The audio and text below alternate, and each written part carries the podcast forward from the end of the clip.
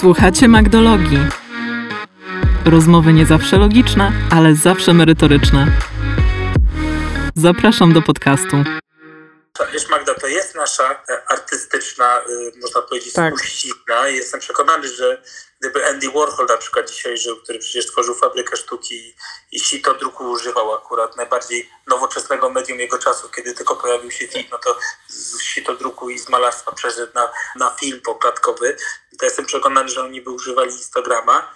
Natomiast pytanie, co jest jakby tworem dzisiejszej cyfrowej kultury? I taki e, artystyczny wyraz. Myślę, że to jest trochę takie pytanie otwarte. No, ja chciałam tokenizować swoje posty, ponieważ spędzam dwie godziny na tym, żeby stworzyć jakiś post, żeby stworzyć coś, co na tym moim Instagramie zamieszczam. E, I potem ktoś inny, kto ma konto, które ma 100 tysięcy followersów albo milion followersów, bierze ten mój post i ten mój post na profilu tego konta zbiera setki tysięcy lajków, a na moim koncie zbiera ich 10, no to to jest trochę denerwujące i myślę, że jeśli chodzi o sztukę, dlaczego sztuka jest podatna na tokeny NFT?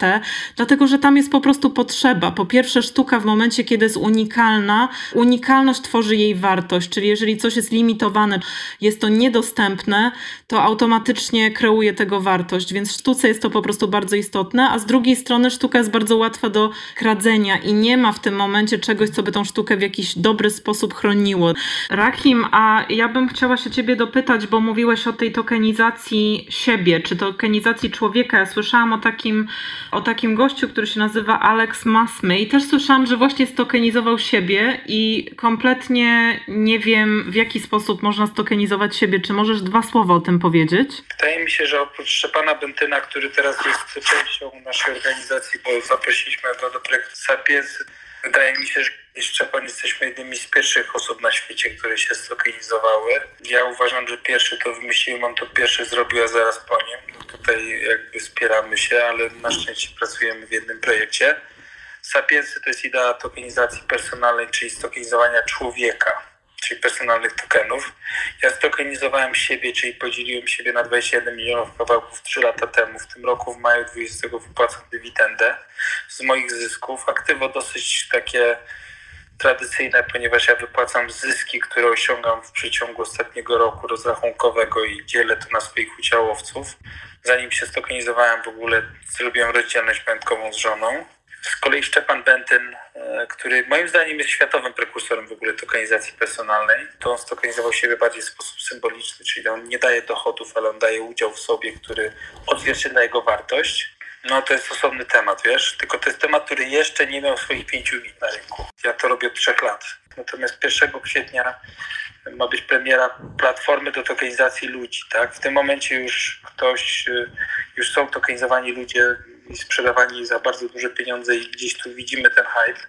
Ale to jest bardzo, y, to jest projekt, na którym naprawdę ja pracuję 3 lata. To jest Sapiensy. Sapiensy to jest nazwa mojego projektu, który z jednej strony jest, jest, jest holdingiem wszystkich moich projektów blockchainowych, a z drugiej strony jest aplikacją do tokenizacji ludzi. To jest po prostu tak jak Mozaiko służy do tokenizacji firm, tak Sapiensy służy do tokenizacji ludzi. To ma być łatwy sposób stokenizowania, możliwość stokenizowania siebie. Teraz na stronie www.black.com możecie kupić na przykład mnie. Jeden token kosztuje 1 dolar e, i on oznacza udział w jedno, 21-milionowej części mnie, który oznacza udział w całym moim dorobku artystycznym, artystycznej spuściźnie. Dostajecie to, co dostają moje dzieci, które będą miały pewnie większość udziałów. No i oczywiście dostajecie moje zyski, które ja się dzielę, które ja osiągam przez, przez miesiąca na miesiąc. Natomiast bardziej niż te zyski kręci mnie możliwość odzwierciedlenia wartości człowieka. Ja tą wartość człowieka też sparametryzowałem tak, żeby stworzyć pewną wartość człowieka i chciałem, żeby ten, każdy człowiek był częścią też rejestru i podpisywał ten, ten blockchain, ale budowa tego blockchaina okazała się technicznie bardzo trudna, natomiast sama tokenizacja personalna 1 kwietnia ma być premiera tej aplikacji. Na razie jest to aplikacja na Androidzie. No i stresuję się tym, to jest, bo wszystkie projekty blockchainowe do tej pory zrealizowałem, tylko ten jeden nie. To był mój pierwszy projekt oparty na blockchainie. Ja najpierw tokenizowałem siebie, potem zacząłem tworzyć platformę do tokenizacji ludzi. Sapiens od Homo sapiens i currency, czyli człowiek waluta. Najlepszą inwestycją jest człowiek. Natomiast nie zobaczyłem zainteresowania po stronie ludzi, czyli chciałem stokenizować artystów, piosenkarzy, twórców, tak jak się wycenia firmę, tak chciałem wycenić ludzi, marki osobiste. Chciałem stworzyć rynek marek osobistych. Natomiast nie było żadnego zainteresowania po stronie tych marek osobistych. Natomiast cały czas uważam, że mogłem po prostu wyprzedzić czas o 3 lata, więc to się może gdzieś tam zadziać w przyszłości. Mam nadzieję, że tak jak mamy hype na NFT, hype na DeFi, hype na różne rzeczy, tak kiedyś pojawi się hype na personalny token, nad którym ja od 3 lat pracuję. Nie? Z markami osobistymi to jest tak, że jak tworzysz firmę, to nigdy ludzie, którzy tworzą firmę, nie są bogaci z tego, że w tej firmie zarabiają, tylko z tego, że są właścicielami wartości, którą osiąga firma. Natomiast marki osobiste typu na przykład znany, nie wiem, sportowiec, znany piosenkarz, znany twórca, znany ten, on zarabia pieniądze, ale nikt nigdy nie oszacował wartości marki. Ewa Chodakowska na przykład, która zarabia dziesiątki milionów, nigdy nie będzie na liście najbogatszych, bo dziesiątki milionów nie wystarczą do tego, żeby zbudować dużą wartość.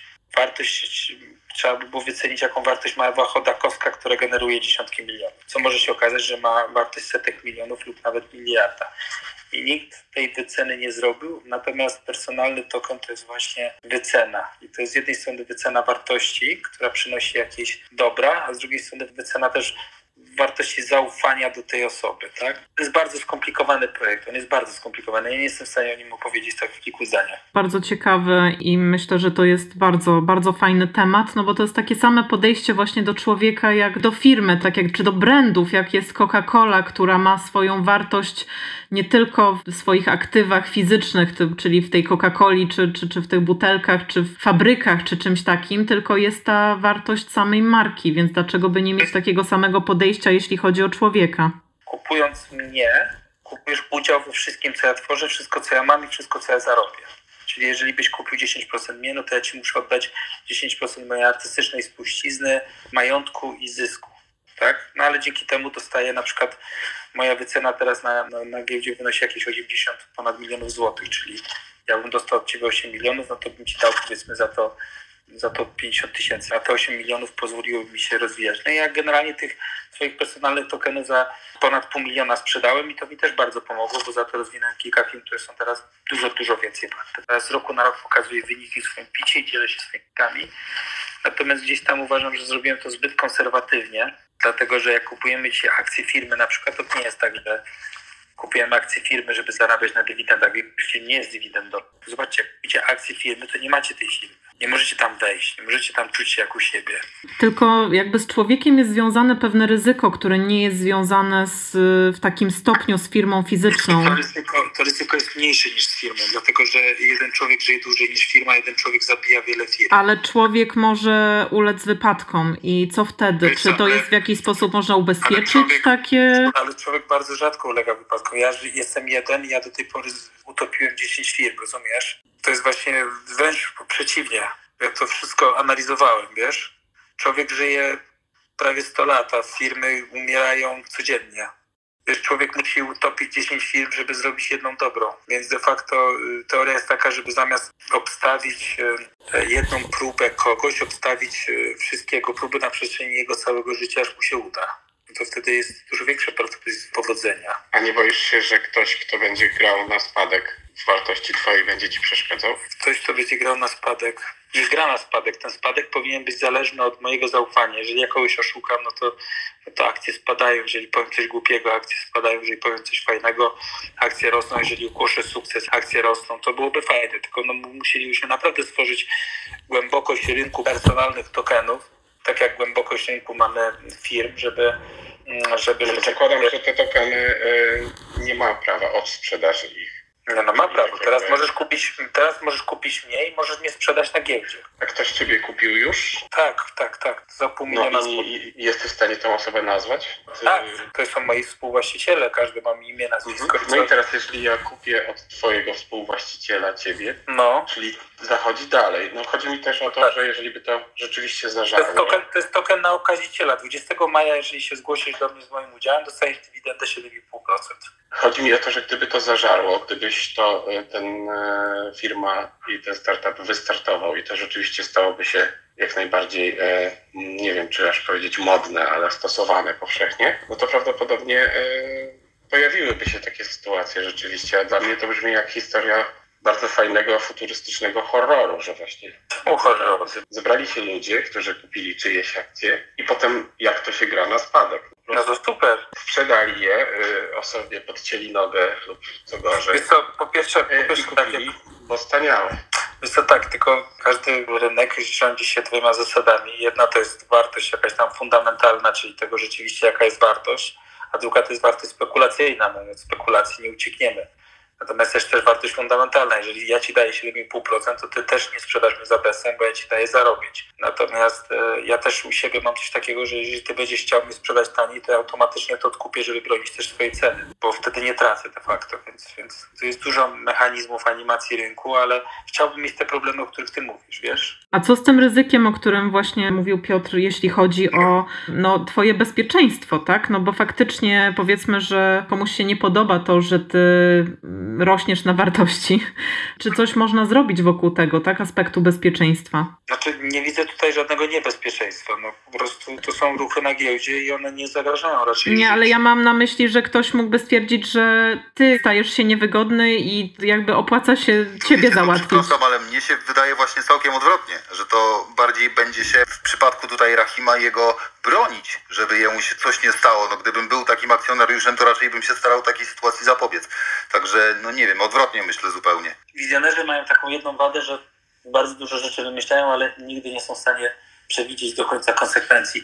Natomiast no, te problemy, o których mówicie, czyli jakieś spadki, nie spadki, no to są te problemy, które też mają wszystkie tak naprawdę aktywa notowane na giełdach i jeżeli ludzie by byli też notowani na giełdach, co, co miałoby troszeczkę inne y, intencje w zakresie notowania tych ludzi, dlatego że w przypadku notowania firmy to kierujemy się biznesem, natomiast w przypadku notowań ludzi będziemy się kierować i sympatią, i zaufaniem do tej osoby. I rzeczywiście taki udział w człowieku byłby nie tylko monetą, która generuje zyski, ale też monetą zaufania do tej osoby. No i rzeczywiście takie mierzenie zaufania do kogoś byłoby czymś, moim zdaniem, fajnym.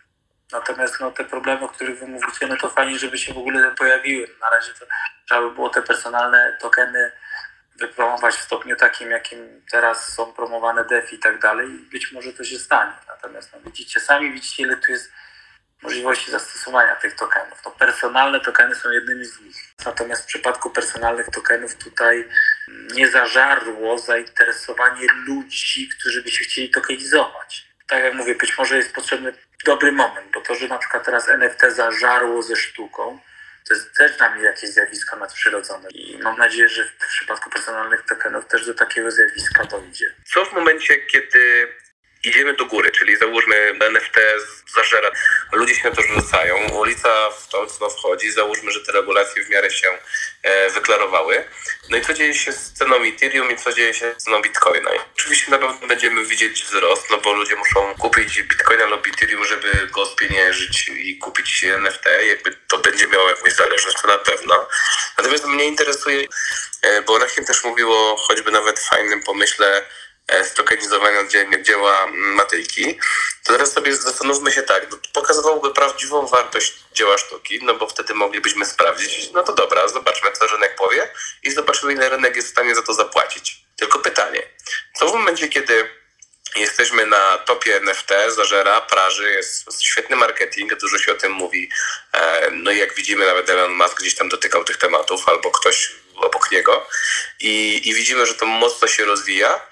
Jesteśmy teraz w bull markecie, jest świetnie, cena Ethereum jest bardzo wysoka, cena Bitcoina również. No to mamy tą cenę dzieła. Ale co w momencie, kiedy byśmy to dzieło tokenizowali właśnie w innych czasach? Właśnie w takich czasach, gdzie załóżmy, że Bitcoin spadł do 3,5 tysiąca, jesteśmy w bear markecie, e, ludzie średnio, ulicy nie ma praktycznie, na rynku, bo już jest pozamiatana przez ceny i sprzedawali gdzieś w połowie e, swoich strat albo, albo przy, przy prawie że zerze co się dzieje wtedy, bo ta cena według mnie byłaby zupełnie inna rynkowo, to raz, a dwa, byłaby narażona na dużo większą spekulację, bo wtedy nie jest problemem dla większego inwestora kupić 100, 200, 300 tysięcy eterów, nawet i teraz, bo ten rynek jest bardzo, bardzo płytkim rynkiem.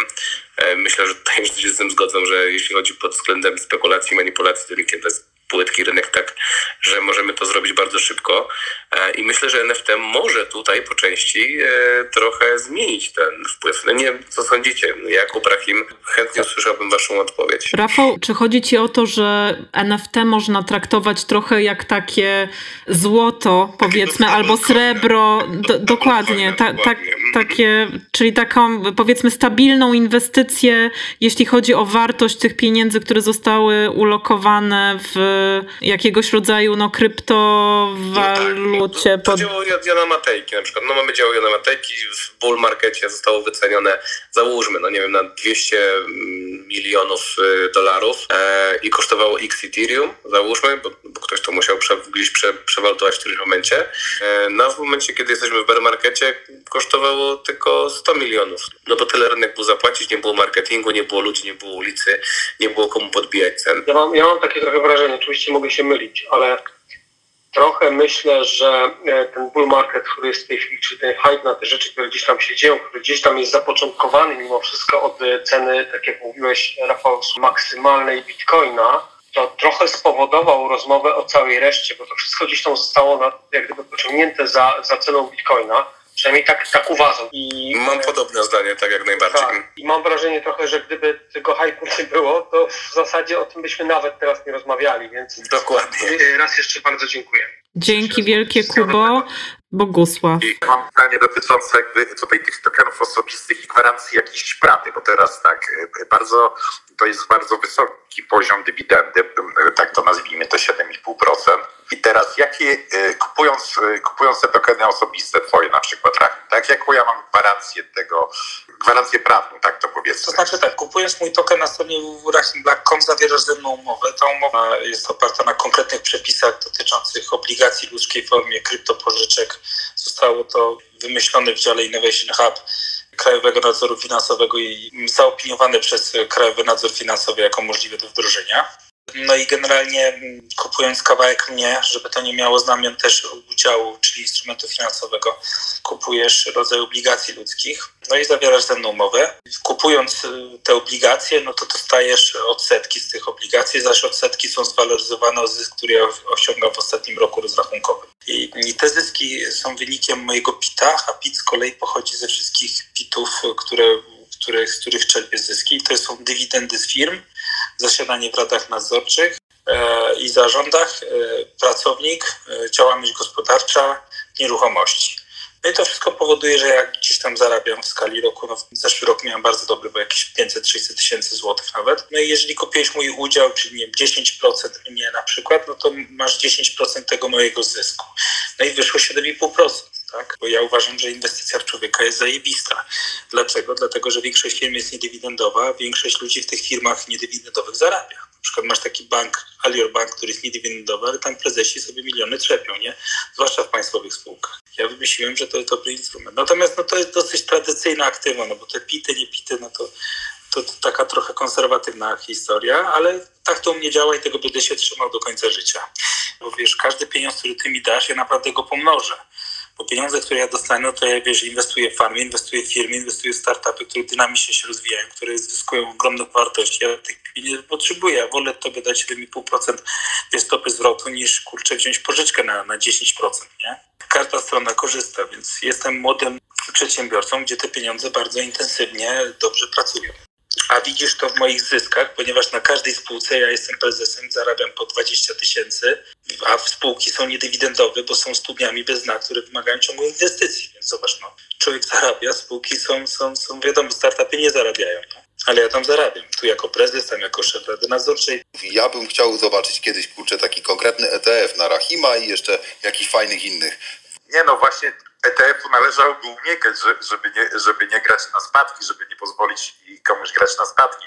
Natomiast sama ta opinia KNF-u, już bo trudno to nazwać nadzorem, to jest bardzo poważny argument. Jak wejdziesz na moją stronę www.rachimblack.com, no to tam masz opinię KNF-u, tam masz regulamin, tam masz prospekt emisyjny, tam masz PITy za 2019, za 2020, tak?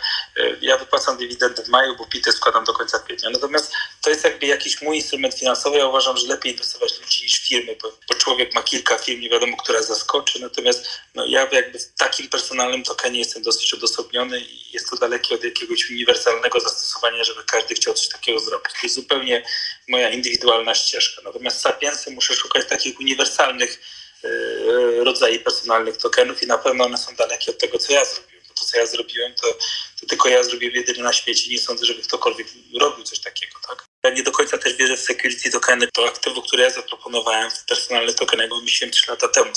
Byłem wtedy dosyć konserwatywny. Przedstawiam PIT i to pokazuje. Natomiast to łączenie starego świata z nowym. Natomiast dzisiaj tokenizacji, którą robię, staram się wszystko zapisać w smart kontrakcie. Rzeczywiście im więcej jest tego smart kontraktu i technologii, tym mniej jest tego tradycyjnego świata, bo tradycyjny świat jest trudny do, do, do scyfryzowania. Także no, inwestycja we mnie jest dosyć, powiedziałbym, może się wydawać nowoczesna, natomiast to jest naprawdę bardzo takie klasyczne aktywo. Po prostu tak jakbyś zainwestował w holding, to inwestujesz we mnie osobiście jest to wówczas bardziej dostępne dla, czy szersze grono ludzi to będzie rozumiało, bo wiesz, jeszcze tutaj w świecie e, kryptowalut, tak to nazwijmy, e, mamy ten niewielki odsetek e, całego społeczeństwa. I, tak i nie, i tak i nie. Powiem Ci dlaczego. Dlatego, że jeżeli ja robię taki token, gdzie mówię, że kurczę, robimy sąd właściwy dla Polski, jurysdykcja polska, krypto, wiesz, pożyczka, zwaloryzowana, odsetki, zaopiniowane przez KNF, to to jest fajne, nie? To ty kupisz ale czy kupi Azjata? Niekoniecznie, bo on nie będzie zainteresowany polską jurysdykcją i polskim KNF-em, nie? I to jest właśnie to, żeby, żeby, żeby ta technologia trochę wyszła na wyższy poziom ponad prawo.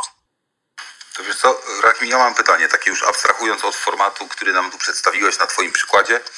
Gdyby na przykład to połączyć z konkretnie wartością, którą człowiek wnosi, czy to w technologię, czy nie wiem, jakim, jakiegoś Oscara dostaje, tak i tak dalej, tym samym staje się osobą wartościową i historycznie, i wnoszącą coś w nasze życie, tak? No, z historii znamy takich ludzi i cenimy wszystkich, więc załóżmy, że to jest podstawą jego wartości. Proszę Cię odnieść się jakoś do tego, co Ty myślisz o tym. Możesz zainwestować w przedsiębiorcę, który generuje Ci zyski, tak jak firmy, które potencjalnie generuje Ci zyski lub rośnie na wartości, a możesz też zainwestować takiego Sekielskiego na Patronajcie, który nie generuje Ci zysków, ale chcesz go wspierać i on też ma wartość, prawda, chociaż nie generuje zysków. No to bardziej gdzieś może chodziło mi po głowie w oparciu, załóżmy, nie wiem, no może o jakiegoś sportowca, który coś tam wnosi, no, jakąś tam markę swoją, no. To, że sportowiec ma swoją wartość, to to jest w ogóle nie podlega najmniejszej dyskusji on ma wartość, on jest potęgą. On jest w ogóle uważam, że Ronaldo jest wart tyle, co nie wiem, jakaś wielka globalna korporacja, tak? No e, piękny przykład, dokładnie. No dobrze, no ale teraz czy inwestujesz w Ronalda, żeby oddać mu hołd, czy dlatego, żeby czerpać jego zyski z niego? Dokładnie, czyli chodzi mi o to, żeby ta dywidenda była wyliczana w oparciu o, o tą wartość tak jak gdyby faktyczną, tak? Czyli... No nie, ale dywidenda to jest, dywidenda to jest zysk, więc on by się musiał podzielić swoim zyskiem. Natomiast czym innym jest inwestycja w Ronaldo, który ma wartość, dlatego żeby oddać mu hołd, czyli wtedy tak naprawdę dajesz mu kasę, a czym innym jest zainwestowanie w niego, żeby on się podzielił zyskami. To są dwie różne rzeczy. Możesz kupić udział w firmie, żeby mieć dywidendę, lub udział w firmie, żeby grać na wzroście wartości tej firmy i wtedy liczysz na wzrost wartości i nie interesuje cię dywidenda. Tylko, że y, nie możemy też kupować czegoś tylko pod kątem spekulacyjnym, bo coś, co ma wartość tylko spekulacyjną, to znaczy, że nie ma też tej wartości realnej. Stokenizujemy takiego Ronaldo, nie? Nie sądzę, żeby Ronaldo chciał się podzielić zyskami, bo wtedy pewnie ty założyłeś... Ale, Rachim, ale Rachim, nie mówmy o Ronaldo, powiedzmy o Rafale Zaorskim tym tokenie, bo to, to, to też jest nic innego, tylko token osobisty, ten Big Shot Beats, e, który wypuścił jakiś miesiąc temu. I, nie ten token właśnie ma mieć wartość spekulacyjną, tak to nazwijmy. Okej. Okay. No wiesz co, no, Rafał jest spekulantem, napisał książkę o spekulacji, która jest pusta w środku, więc on jakby bawi się spekulacją, natomiast e, ja uważam, że spekulacja jest jakimś dodatkiem, ale nie jest czymś samym w sobie, nie? On się akurat bawi tą spekulacją, ale nie może być coś tylko spekulacyjne. Spekulacja jest dodatkiem. Okay. Rahim, tu Cię okay, rozumiemy jak... jak najbardziej, tylko nam, no mnie generalnie bardziej właśnie chodzi, że mogłoby powstać jakieś ryzyko i, i tak sobie no, sam sobie spekuluję. Ja, ja tokenizuję bardzo dużo projektów i teraz chciałbym powiedzieć, że bardzo dużo mam klientów, e, na których się denerwuję, na których e, krzyczę. To są klienci, którzy chcą stworzyć tylko wartość spekulacyjną tokena. I ja e, reaguję alergicznie wtedy. Bo oni mówią na przykład, że mają jakąś sieć sklepów i chcieliby zrobić token, który jest odniesieniem do tej sieci, ale tak naprawdę symuluje tą wartość bo tak naprawdę to nie ma żadnego powiązania. Naprawdę jest dużo oszustów w tym sektorze i trzeba bardzo uważać. Rahim, a jeśli chodzi o tokenizację, jakie podejście w takim razie byś sugerował firmom? Co byś tak na start powiedzmy polecał? To przede wszystkim najpierw się trzeba zastanowić, po co to stokenizować. Dzisiaj się tokenizuje projekty głównie, żeby pozyskać kapitał na rozwój. Tak? Dwa teraz duże projekty, które są tokenizowane, to jest jedna moja firma Kopernik, która buduje farmę słoneczną, druga to jest firma Janusza Palikota, który tokenizuje whisky, zaraz będzie tokenizował wina i wódkę. No i teraz generalnie kupujesz udział w beczce, z której wódka zamienia się w whisky, leżakuje, więc masz udział w beczce, tak? Fajnie, że to nie jest spółka akcyjna, bo w niej papierologii, no i rzeczywiście tych beczek przybywa, przybywa, teraz ona jest na koncie 1 600 tysięcy. Będziemy z tym wychodzić teraz na zachód, liczę na to, że tych milionów będzie przynajmniej 20. Natomiast, natomiast no, Palikot robi to z dwóch powodów. Pierwsze to jest taki, żeby pozyskać kapitał, aby tych beczek było jak najwięcej, ale drugi ważniejszy powód jest taki, żeby zamienić inwestora w prosumenta. Czyli de facto w momencie, w którym ten kapitał jest rozproszony, a nie instytucjonalny, no to ludzie, którzy kupują za 100 zł tą wódkę, która zamienia się w whisky, będą tą whisky pić, ponieważ będą e, czuć związek. Więc ważną ideą rozproszonego kapitału jest konwersja inwestora w klienta, ja to nazywam taką prosumpcją. Tak? No właśnie chciałam spytać o lojalizację klienta, czy to w jakiś sposób y, może też w ramach właśnie programów lojalnościowych funkcjonować, czy tylko w ramach inwestycji? Program lojalnościowy to jest jeszcze inna para kaloszy. Tam mamy taki projekt, gdzie kupujesz udział raz, korzystasz całe życie, taki miałem pomysł. Ale tu nie potrzeba programu lojalnościowego. Sama idea rozproszonego inwestowania, czy to w equity crowdfundingu, czy to w tokenizacji, polega na tym, że jeżeli ty masz pozyskać małe kwoty od tysięcy osób, to po to, żeby mieć tysiące klientów, a nie jednego grubego, dużego, tak? Rozumiesz, to zawsze tak jest, że, że jeżeli ty masz, Magda, pozyskać tysiąc złotych od tysiąca osób, czyli łącznie milion, a nie milion od jednej, to łatwiej jest pozyskać milion od jednej, ale tysiąc osób wypije więcej wódki. Rozumiesz? Tak. Mhm. Więc tu nie potrzeba programu lojalnościowego. Po prostu w momencie, kiedy jest drobny inwestor, to ten drobny inwestor może stać klientem. Osoby, które są konsultantami w ramach MLM-ów, czy to, czy to jest, nie wiem, firma w stylu Avon, czy to jest firma zajmująca się suplementami, to te osoby w momencie, kiedy mają kupić produkty dla siebie, to kupują produkty tej marki, zamiast kupować produkty innych marek. I bardzo często jest to związane z bardzo silną wiarą w wartość tych produktów, a nie w konieczność MLM jest jakby inny problem, mianowicie taki, że jeżeli ktoś kupuje produkt dlatego, że jest dobry, a nie dlatego, żeby zarobić, to jest ok, ale jeżeli ktoś kupuje produkt tylko, żeby zarobić, no to wtedy mamy do czynienia z, jednak mimo wszystko ze znamionami piramidy Ponziego, nawet jeżeli w MLM jest produkt. Ale to jest jakby skomplikowana rozmowa. Tutaj się z Tobą, Rachim, nie zgodzę, raczej przyznam tutaj rację Magdzie. W MLM-ach produktowych szczególnie, a w zasadzie jedynie, no przede wszystkim dystrybutor staje się też prosumentem w pewnym sensie, a ambasadorem tych produktów.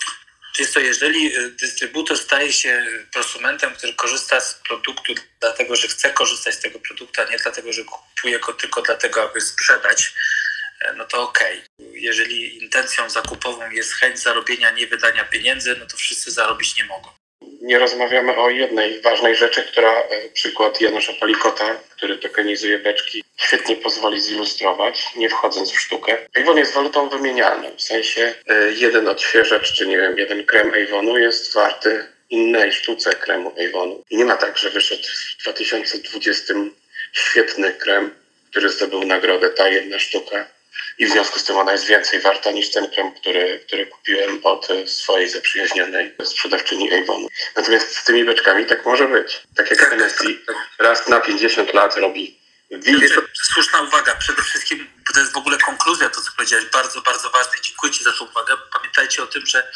token zawsze musi mieć potencjał do tego, żeby rosła jego wartość w czasie. I nie mówię o tym, że rosła jego wartość w czasie wywołana spekulacją, tylko żeby rosła jego wartość realnie, plus spekulacja. Realna, realny wzrost wartości na przykład beczek whisky polega na tym, że alkohol leżakowany z czasem jest po prostu coraz droższy. Bo jak coś leżakuje, no to z wódki się robi whisky, z whisky się potem robi jakieś e, likiery, giny, jest coraz drożej. Tak, ale to jest, to jest jedno, ale tak jakby każdy alkohol. Wystarczy, żeby poleżakował, no i tak jest ten proof of work, tak jakby trzeba poczekać. Nie możesz go mieć od razu, tylko trzeba poczekać. Tak. Ważne jest to, że, że, że teoretycznie, zwłaszcza jeśli ktoś lubi, to dana sztuka alkoholu może mieć swoją tożsamość. Nie chcę tu nic sprzedawać, ale jak wejdziecie tylko na stronę Mozaiko i tam wybierzecie produkt, projekt na przykład Janusza Palikota, to wprowadziliśmy tam numerację beczek z tego względu, że generalnie No właśnie. generalnie whisky tam jest zrobiony cały 2021 rok, ale nie chcieliśmy jakby tak samo traktować tych z stycznia i tych z grudnia, więc wprowadziliśmy numerację beczek. Będę robił te, teraz projekt Toskanizacją, który robię dotyczący metru kwadratowego ziemi w Toskanii. No, tam jest coś takiego, że każdy token jest przypisany osobnej winnicy, tak? Jest TOS 1, TOS 2, TOS 3, przy czym każdy metr kwadratowy jest taki sam, ale każda winnica ma swoją określoną ilość metrów kwadratowych. One wytwarzają wina i teraz te wina pochodne, czyli ziemia wytwarza wino, bo na ziemi rosną sadzonki winorośli, no to te wina też będą numerowane w zależności od rocznika, bo rocznik wpływa na to, ile wino jest warte. No i będzie wino 2000, wino 21, wino 22, wino 23 rocznikowo. No i rzeczywiście, kiedy kupujesz metr kwadratowy ziemi, no to który wytwarza wino, masz aż cztery modele zarabiania. Po pierwsze ro- rośnie wartość ziemi, po drugie rośnie wartość wina, jeżeli je nie wypijesz, po trzecie wino możesz wypić, po czwarte wino możesz sprzedać w cenie hurtowej, tak? No więc, więc to jest, to jest taki, taki projekt całkowicie zaprogramowany, aczkolwiek nie całkowicie egzekwowalny przez to, że wydarza się w świecie, w świecie No, ale rzeczywistym. ca- cały, czas, cały czas nie dotykasz tej szczególnej jednostkowej wartości. Nie, nie dotyka, to nie jest podoba- NFT. To nie jest NFT, Piotrze, to Tak, nie no jest właśnie. NFT. Ktoś, kto porównał i to doskonale tłumaczy, czym jest NFT. To nie jest kryptowaluta, tylko to jest kryptonumizma. Tak, okej. Dana jedna sztuka ma swoją... Tak, ale dzisiaj tutaj, dzisiaj tutaj nie rozmawiamy tylko o NFT. Wiemy od początku, mówimy o tym, czym się różnią zwykłe tokeny od, od to, tokenów NFT. Token NFT jest jedyny swoim rodzaju. Natomiast no, jeżeli jakaś winita na przykład w miejscowości Vinci w Toskanii ma na przykład 5 hektarów, no to tych, e, tych e, metrów kwadratowych e, takich samych mam 5 tysięcy, prawda? Więc de facto wtedy no, nie każdy metr kwadratowy jest inny, te 5 tysięcy jest takich samych. Więc to nie jest wtedy NFT. Ale gdyby ktoś chciał kupić jeden token, który odpowiada całej winnicy, to byłby wtedy NFT.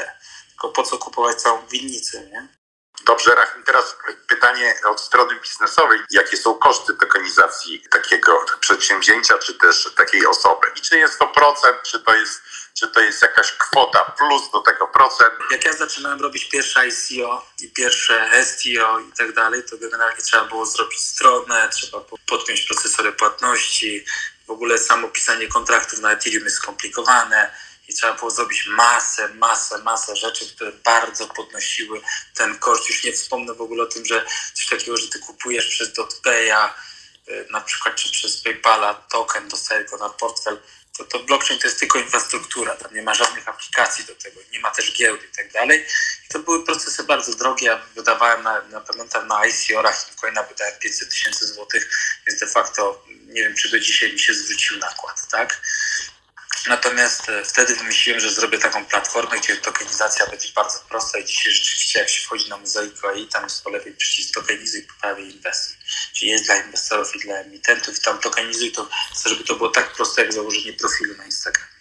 Jeżeli chodzi o koszt, to koszt techniczny w ogóle u nas to, to, jest, to jest bardzo niski. Natomiast największy koszt się bierze z tego, że ludzie nie mają wiedzy, co tak naprawdę chcą zrobić. U nas proces tokenizacji to jest przede wszystkim wymyślenie tego tokena, tak? Czyli najpierw jest to wymyślenie tego tokena strony prawnej, biznesowej, technicznej. Coś takiego kosztuje 29 tysięcy i trwa to dwa tygodnie. To jest jakby przygotowanie misji, przygotowanie dokumentacji łącznie z zaopiniowaniem tego w KNF, jeżeli będzie to budzić jakieś ryzyka. A drugi proces to jest uruchomienie sprzedaży. To jest listing na giełdzie, podpięcie procesora płatności, strona sprzedażowa, czyli taki token page, taka strona emisji. To wszystko jest w SASie, więc to wszystko się dzieje szybko. No i de facto gotowość do sprzedaży tego. Tam jest od razu podpięty proces płatności bez podpisywania umowy, to kosztuje 16 500. No a trzeci proces to już jest prowizja od pozyskanego kapitału. No to, jest jakieś 7% i w tym są opłaty dla górników, w tym jest procesor płatności DotPay i w tym jest y, prowizja dla Kangi, która obsługuje rynek wtór. No i to jest tyle, więc to jest, jak policzysz 29 plus 16, to jest y, koszt około 48 tysięcy złotych. Natomiast oczywiście można tego nie zapłacić i zrobić to u siebie samemu. Ja będę wtedy bardzo szczęśliwy, że ktoś sam użyje mojej technologii, tylko teraz na świadomość rynku nie jest na tyle duża, żeby ktoś sam umiał i chciał tego używać, tylko właśnie e, póki co jeszcze świadczymy takie usługi wspierające wykorzystanie tej technologii. Rahim, a jak to się ma do tego cennika, który jest u Ciebie na stronie 800 zł plus fee? To ten cennik to jest właśnie, jeżeli Ty sama tego użyjesz. A to, co powiedziałem, to jest, jeżeli Ty będziesz wymagać takiego wsparcia ode mnie. Okej, a teraz pytanie jeszcze dodatkowe właśnie do tego. Ja spłacę 800 zł i sobie sam robię marketing, powoli Tak, no to- Następuje ten moment, kiedy ja potrzebuję tej pomocy i mówię, e, dobrze Rahim, to teraz przechodzimy do tego etapu, który Dzwonisz do mnie, dzwonisz do mnie wtedy. I ja bardzo nie chcę robić tych usług, bo ja chcę stworzyć technologię skalowalną, tak? Zdecydowanie więcej zarobię na 800 zł niż w 46 tysiącach, bo takich klientów za 46 tysięcy zrobię jednego na dwa tygodnie, a takich klientów za 800 zł zrobię 1000. Natomiast no, no, przez to, że ten rynek jeszcze no jest, no, jest niedoedukowany, no to w tym momencie osobiście angażuję się w te projekty, które tokenizuję, tak? Rozumiecie różnicę, tak? Załóżmy, że y, ja pracuję u ciebie w firmie. No. Ty nie płacisz mi stricte normalnej wypłaty, tylko udziałem, tak? Ja mam później y, powiedzmy następny token, który robię, że tak powiem, na podstawie siebie, mój taki osobisty. No i z tego tokena uzyskuję wartość naliczoną na podstawie twojej firmy. Ale w momencie, kiedy ty ją na przykład skapit- skapitalizujesz, to ona staje się określona. Mój token też wtedy staje się jakąś tam określoną wartością, no nie? Więc, więc staje, już tam rósł nie będzie. Dobrze mówię?